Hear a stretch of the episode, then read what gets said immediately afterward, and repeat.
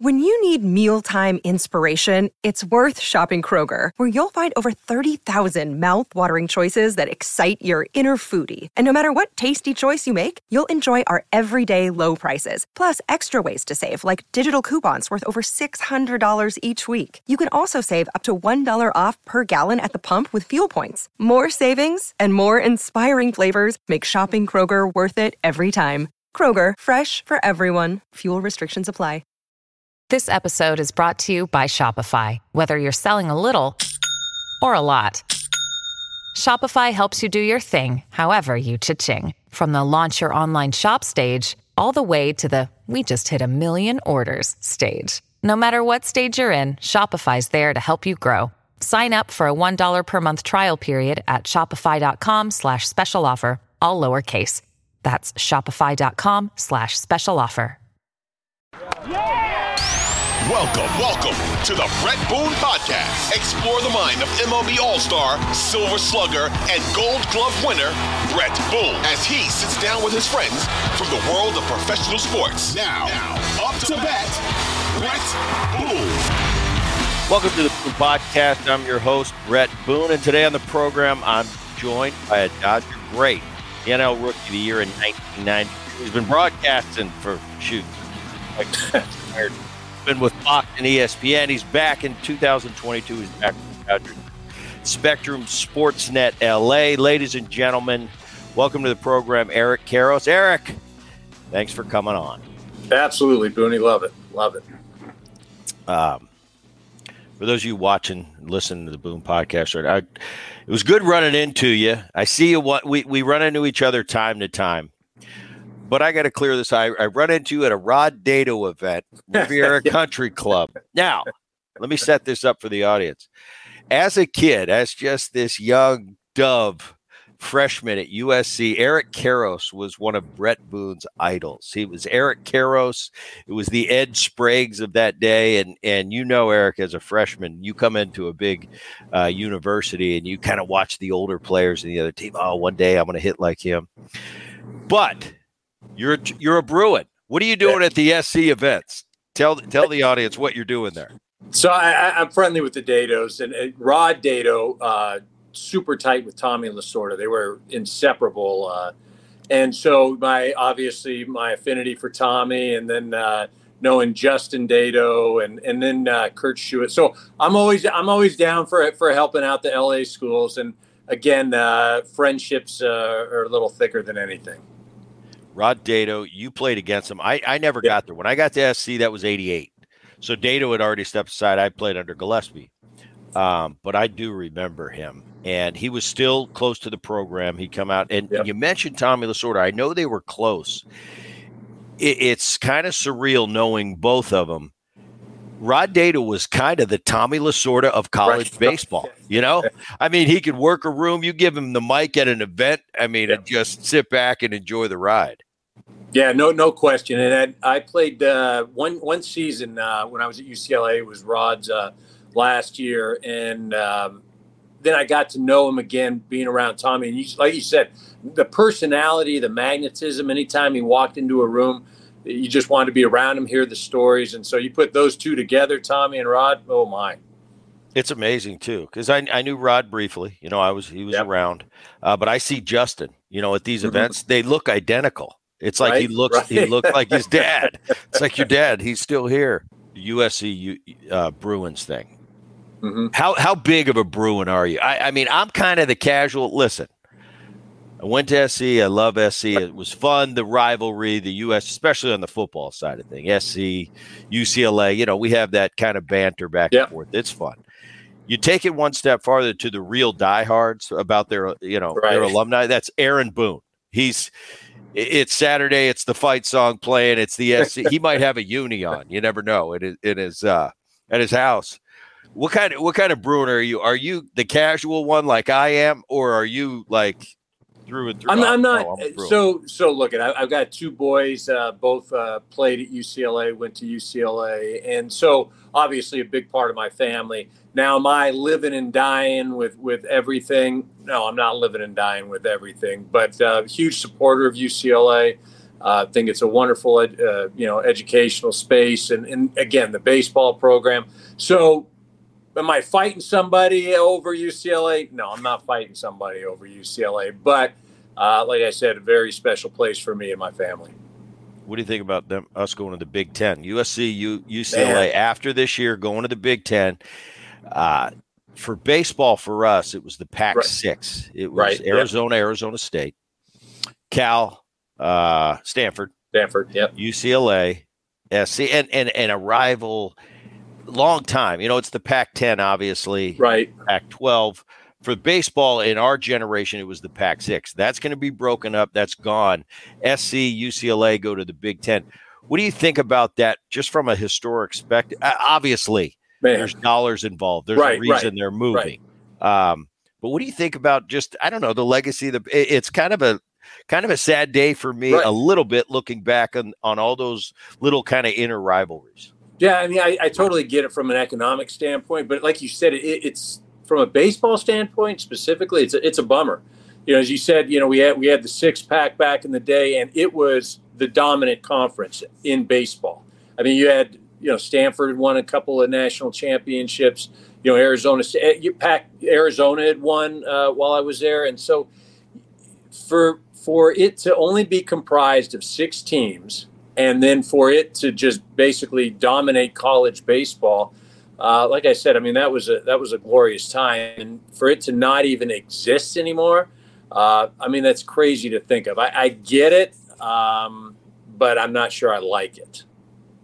Yeah, it's it, and people always ask. We were there for the, you know, once again that that six pack they called it. I mean, yeah, there were three, four teams coming out of our league going to a regional. It's different now. The SEC is kind of the dominant when it comes to baseball, and I, and I completely see that. What they can offer in the SEC as a as a freshman baseball right. player at an LSU, uh, where it's the it's the thing to do on a Friday night, on a Saturday night, you get 10, 12,000 people.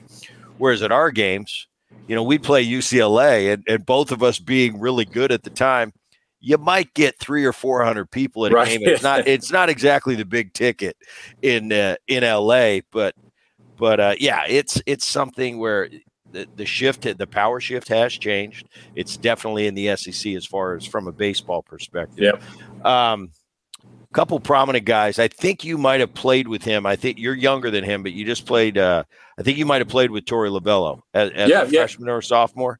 Um, he just had a hell of a run. Oh, how, how, close were you watching it? I don't know Tori, uh, but it was pretty cool for me.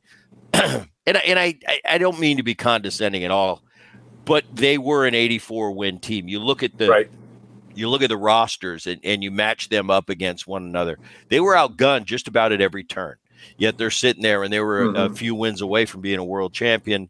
Uh, obviously, the Texas Rangers won, and, and uh, I was happy for my a former skipper of mine, Bruce Bochy. But what'd you think of that run? Give me a little insight to uh, Torey Lovullo.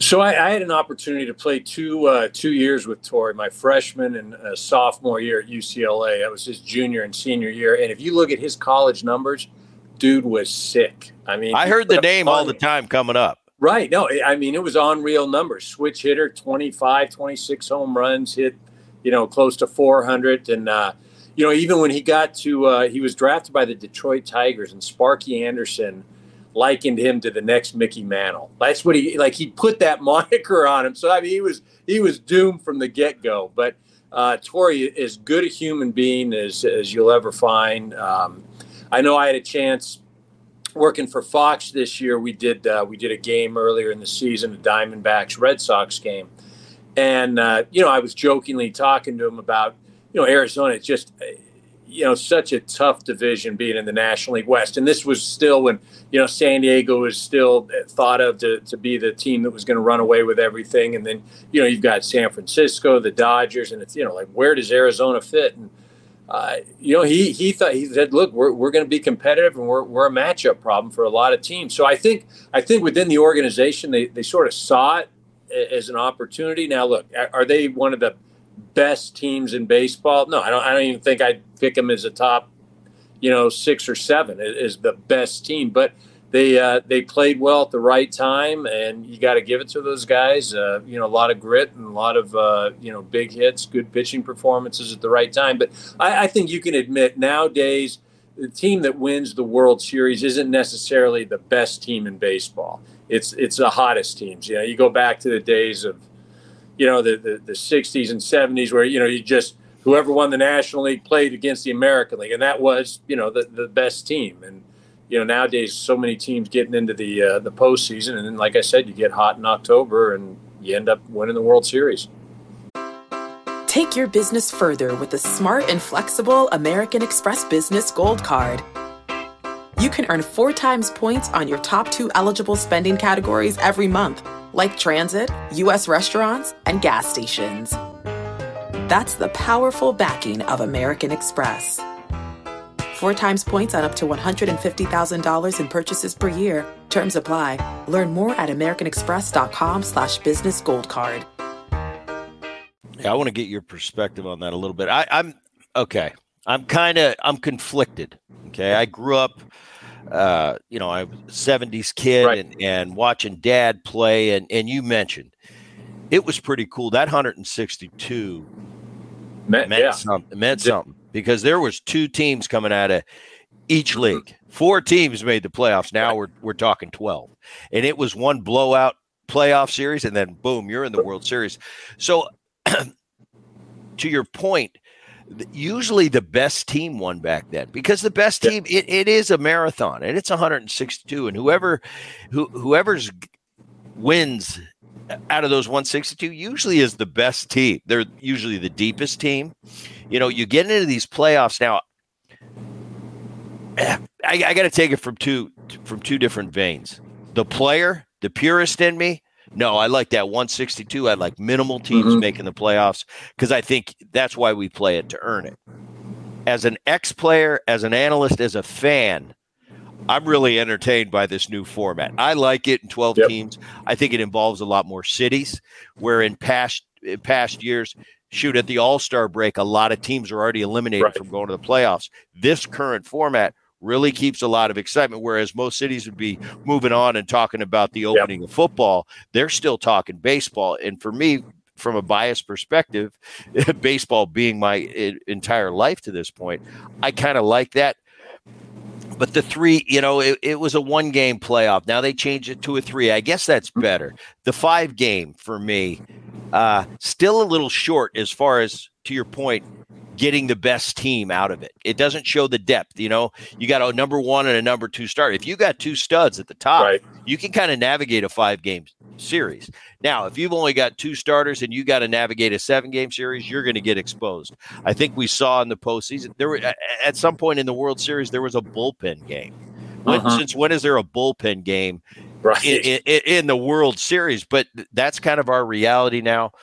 Uh, I looked at the, you know, Baltimore winning 100 games. I didn't expect Baltimore to move on, uh, mm-hmm. being with that that youth movement. I think it was great for the game of baseball. Baltimore has been in the basement for years and years. I think they have a bright near future for them, but I didn't expect much. But a Tampa Bay, a 99 win team, an LA Dodgers, which you're covering uh, mm-hmm. on a consistent basis, won 100 games again, won that division again. Uh, the Atlanta Braves, everybody kind of came to the same conclusion. They're probably the best team in baseball, won 104 right. games. They were all bounced early. Just give me your take on what do you think the best is? Do you, do you like this format? Do you think there could be some tweaks? Eric Karros. No, I, I, like the format now just because of the entertainment value, and it's I it's like you were saying. I almost I, I think I've got a different perspective as you know when I played um, versus as a fan because there are things that I know when I played like I, I, I wouldn't have been down for it all, right? And now though, as a fan and watching the game and looking for entertainment value, I'm all for certain things. And so this playoff situation, I I do like it because it, as you mentioned, involves more teams. I think though the the what you're what you have to be careful about is not. I, I don't want to say you're trivial, trivializing the 162 games, but now I mean, do you go all out to try to win? Do you are you building a team just to get in to the postseason? Does it really mean anything to win your division? Does it? So I, I think that there's some way maybe you can you can tie that into draft picks and you can tie that into you know some sort of reward outside of you know is it really a reward to get a week off and not play in the first round? I mean i don't you know that that's a whole thing that's debatable. So i think there's got to be something to incentivize teams to win the division because i think you're finding that like does it mean as much to win the division? Is it as important? So but I do like the, the, the number of teams, and I think baseball right now with all the rule changes, with with the the playoff format, I think it's about as exciting as it's been uh, in a number of years. I think you're right, and and I was a I, I was a big. Uh, I'll keep an open mind, but I'm a little skeptical about these new rules. And man, within the first month, I was right. completely flipped, and I said, I thought I knew a lot about the game, and, and I was dead wrong on right. this. You know, I love bringing the the incentive to steal bases back. But at the yeah. time, I looked at it as, wow, these base stealers, it's easy for them now. No, that wasn't right. the point. The point was to incentivize them to start stealing again because we've gotten so far away from it. Um, the one thing I think, and I don't know how you'd wedge it in because we both played a long time and mm-hmm. we've both been in those those union meetings and dealing right. with both sides. It's like, how do you get, because I think the best team comes out of a seven game set. I really do. I mm-hmm. think you have to have a third starter. I think you have to have a fourth starter, both viable. In this modern day, you really don't until you get to the, the LA, the, uh, the championship series where it's a seven game. Um, I don't know though. There's no there's no perfect uh, storm. I don't think. I think they're going to keep tweaking it and, and moving it around until they get it just right. Uh, people want to complain. You know, for years and years, it's oh the same team gets to the postseason. You know, we're tired of this, and right. all of a sudden you have an Arizona and a Texas, and everybody's bitching. Oh wait a minute, they shouldn't be here. It's bad TV. Right. Well, what do right. you want? You want Boston and the you know you want the Red Sox the the Dodgers and the Yankees every year, or you want some parity? Right. I think they've done a really good job uh, at at kind of having good parity in, in Major League Baseball. Yeah, yeah I, I, completely agree, and that's it. The whole thing again. You know, you're trying to serve a, a whole different mantra of requests. Like you want the economics of the TV package, you want the popularity of the game, but yet you want to incentivize teams that like you know both of these teams, the Rangers and Arizona, that you know, a few years ago were 100 lost teams, and you know now their fan base has a, a World Series to, to cheer for. So again, you're never gonna you're never gonna be perfect, but I, I think baseball is about as good from a from a fan standpoint, from an interest standpoint, uh, like I said, as it's been in a number of years. 2400 Sports is an Audacy company.